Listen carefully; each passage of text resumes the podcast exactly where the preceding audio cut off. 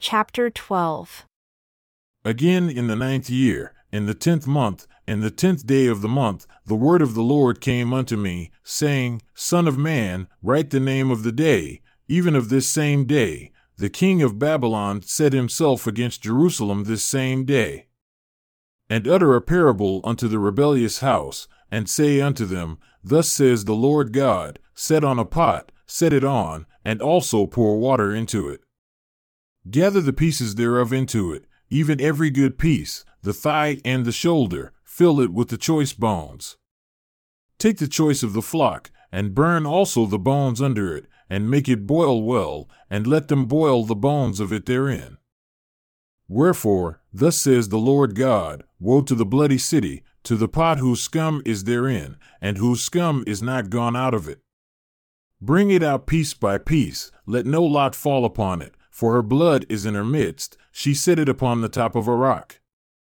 She poured it not upon the ground, to cover it with dust. That it might cause fury to come up to take vengeance, I have set her blood upon the top of a rock, that it should not be covered.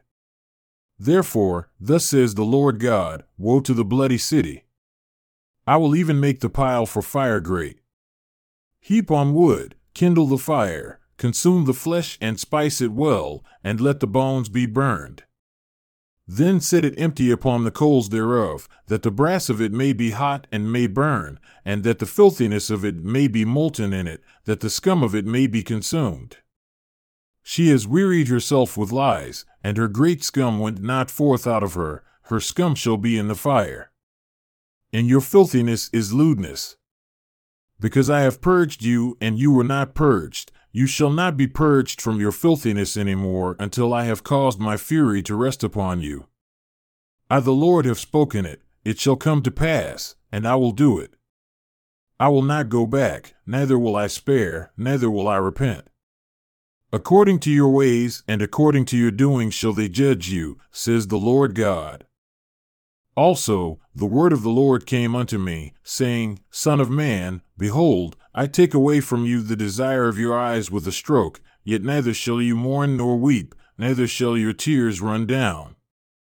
Refuse to cry, make no mourning for the dead, bind the attire of your head upon you, and put on your shoes upon your feet, and cover not your lips, and eat not the bread of men.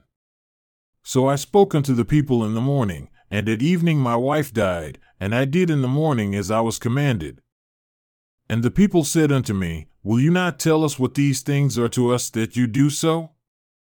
Then I answered them, The word of the Lord came unto me, saying, Speak unto the house of Israel, Thus says the Lord God, Behold, I will profane my sanctuary, the excellence of your strength, the desire of your eyes, and that which your soul pities, and your sons and your daughters whom you have left shall fall by the sword. And you shall do as I have done, you shall not cover your lips, nor eat the bread of men. And your head dressings shall be upon your heads, and your shoes upon your feet. You shall not mourn nor weep, but you shall waste away for your iniquities, and mourn one toward another. Thus Ezekiel is unto you a sign, according to all that he has done shall you do, and when this comes, you shall know that I am the Lord God. Also, you son of man, shall it not be in the day when I take from them their strength, the joy of their glory, the desire of their eyes, and that whereupon they set their minds, their sons and their daughters, that he that escapes in that day shall come unto you, to cause you to hear it with your ears? In that day shall your mouth be open to him who is escaped, and you shall speak and be no more dumb, and you shall be a sign unto them, and they shall know that I am the Lord.